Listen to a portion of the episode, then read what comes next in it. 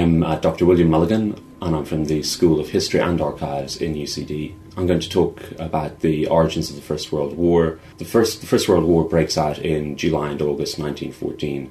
By early August 1914, five of Europe's great powers uh, Germany, Austria, Russia, France, and Britain find themselves uh, at war. It's the uh, seminal uh, catastrophe and conflict of the 20th uh, century.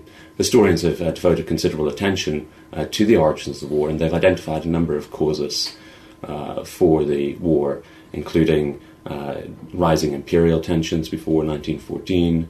Uh, the uh, construction of an alliance system in Europe before 1914, uh, the role of military leaders, the influence of public opinion on foreign policy, and uh, the impact of uh, world economics on uh, foreign policy and politics in general. And I'm going to examine uh, each of these uh, causes in turn uh, to see how they contributed to the outbreak of war in 1914. Imperialism has often been cited by historians as a cause of the war. Since the 1880s, European powers expanded rapidly across the world, particularly in Africa and Asia and this led to growing tensions between a number of them, between uh, Russia and Britain in, in, Central Asia, between Russia, Britain, and Germany in the Far East, between Britain and France in North Africa, and also between Germany and France uh, in North Africa. This led to a whole series of crises uh, that uh, plagued international politics uh, from the 1880s until the period just before the First World War. Uh, these crises are well known, including the, the Boer War, uh, the Russia Japanese War of 1904 05, and the two Moroccan crises between France and Germany in 1905 06 and in 1911. Uh, these crises were deemed to uh, ratchet up tensions between the great powers uh, and transformed international politics into a zero sum game in which defeat in the imperial stage uh, would inevitably mean a catastrophe in Europe and that a power might sink to the uh, position of being a second rate state. While there's a lot to be said for this argument, uh, there are some uh, problems with it. And most notably, between 1911 and 1914, uh, there are actually very few imperial crises. Most of the crises uh, that lead directly to the First World War take place uh, within the continent of Europe and have nothing to do with the general imperial tensions. Also, many of the imperial powers are actually able to resolve their differences in a reasonably peaceful way. So, for instance, Britain comes to an agreement with Russia in 1907 over Central Asia. Britain comes to an agreement with France over North Africa in uh, 19, uh, 1904. And Britain and Germany, uh, although they were rivals from around 1900 to 1910, uh, begin cooperating on a whole series of imperial issues around the globe between 1910 and 1914. So, to a certain extent, imperial tensions have decreased in the immediate uh, years before the First World War. Historians have also uh, looked at uh, the alliance system as a cause of war. Before 1914, there were two alliance blocks in Europe. The first bloc was formed, so called a Triple Alliance, which was formed by Germany, Austria, and Italy. The other bloc was a looser uh, formation formed principally by France and Russia, uh, but a bloc which Britain joined in 1904 and 1907 to form the so called uh, Triple Entente. Historians have argued that these two alliances uh, split Europe into confrontational blocs, which made the resolution of uh, international crises much more difficult. That alliance partners tended to drag uh, their allies into conflicts in which they had no immediate interest. So, for instance, uh, Britain finds itself going to war in 1914 uh, over a dispute in the Balkans in which Britain had no immediate, uh, immediate interest. Again, there is a lot to be said uh, for this interpretation, uh, but we must treat it with a certain degree of caution. After all, uh, allies were able to restrain each other as well as drag each other into conflicts that they didn't that they didn't want to fight. So, for instance, in 1912 and 1913, Britain restrains Russia, while Germany restrains uh, Austria. Moreover, just because two powers found themselves on the opposite side of the alliance system didn't mean that they couldn't cooperate on certain issues.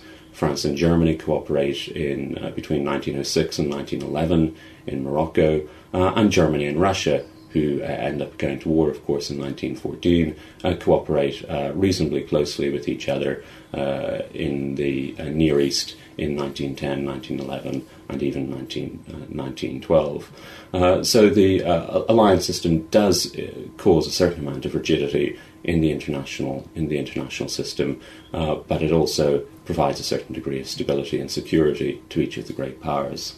The third reason that historians often identify as the cause of the war is the role of uh, military leaders uh, before the First World War.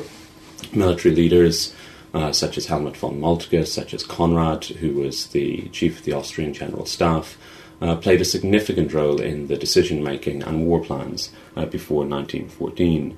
These war plans were deemed to be uh, very aggressive and to reduce uh, the uh, time that was available to diplomats to resolve uh, any given uh, any given crisis. Um, the military often urged uh, their civilian governments to launch a preventative war, if at all possible.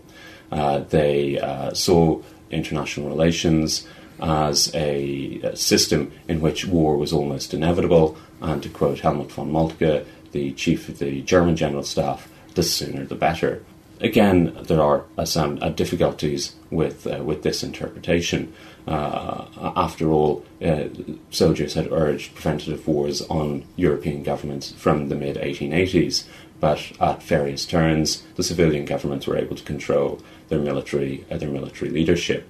In the 1880s, Bismarck is able to prevent German generals from launching a preventative war against Russia, and again in 1905 uh, the uh, German government prevents Schlieffen from launching a preventative war against France. However, the uh, arms races which take place in Europe before 1914 certainly contribute to an increase in tension and to a loss of security amongst the amongst the powers. We have the Anglo-German uh, naval race, uh, which lasts from the uh, early 1900s until 1912, uh, but much more serious is the uh, arms race between uh, Germany and Austria on the one hand, and France and Russia on the other hand, uh, which is ratcheted up uh, between 1912 uh, and 1914.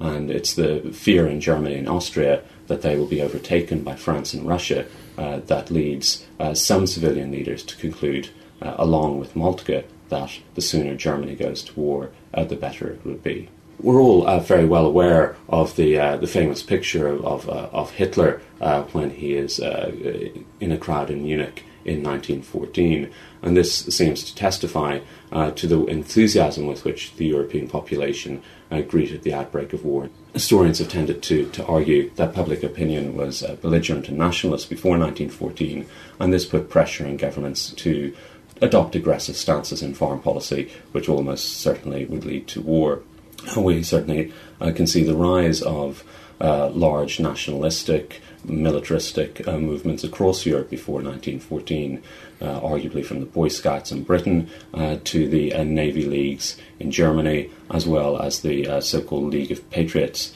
in France. You know, there's rising nationalism and pan Slavism in Russia before 1914, which puts pressure on the governments to adopt a more aggressive stance in foreign policy. Yet, again, uh, closer inspection of the public mood in 1914 showed that many um, many ordinary people were deeply concerned about what war would bring, uh, feared that their loved ones would die, uh, feared uh, that they would uh, lose their possessions, feared uh, the uh, economic calamity that was about to about to befall them.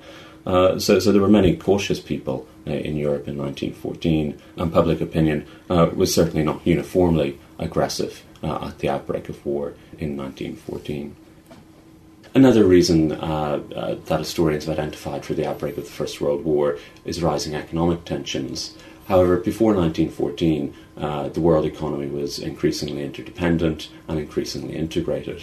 Capital flowed from country to country, trade increased on an almost annual basis, and migrants could flow to wherever work was to be found. Uh, this interdependence uh, created incentives uh, to keep the peace uh, rather than to go to war. Most financiers and businessmen uh, wanted to invest to make profit and saw war as a danger to their business interests. However, this still leaves us with the conundrum why did war break out in 1914? After all, if many of the reasons that historians have identified imperialism, alliances, the role of the military, the influence of public opinion, and economic issues before 1914 do not fully explain why war broke out, uh, then uh, we, we have to look at, at some other reasons. In my view, uh, tensions increased rapidly between 1911 and 1914. The second Moroccan crisis, which breaks out in the summer of 1911 uh, between France and Germany in North Africa, sets off a series of crises which leads uh, to uh, the outbreak of war in, 19, in 1914. Once the uh, Moroccan crisis is resolved between France and Germany, it, however, sparks a war between Italy and the Ottoman Empire, which in turn sparks a series of wars in the Balkans, as small Balkan states, Serbia, Montenegro, Greece, and Bulgaria, seek to throw off the yoke of, uh, of Ottoman rule as they see it. Uh, this in turn puts pressure on the whole European state system, so that by 1914, many of the factors which had uh, created peace or maintained peace before 1914 have now been considerably weakened by this series of crises. So when the July crisis breaks out in 1914, uh, the major European powers are much less convinced that peace can be sustained, and therefore uh, there are more incentives for their leaders uh, to choose the path uh, to war. So, in conclusion, uh, any analysis of the origin of the First World War must pay close attention to the series of crises that bedeviled European politics between 1911 and 1914 and how these interacted with the other factors uh, that we've spoken about earlier in this podcast.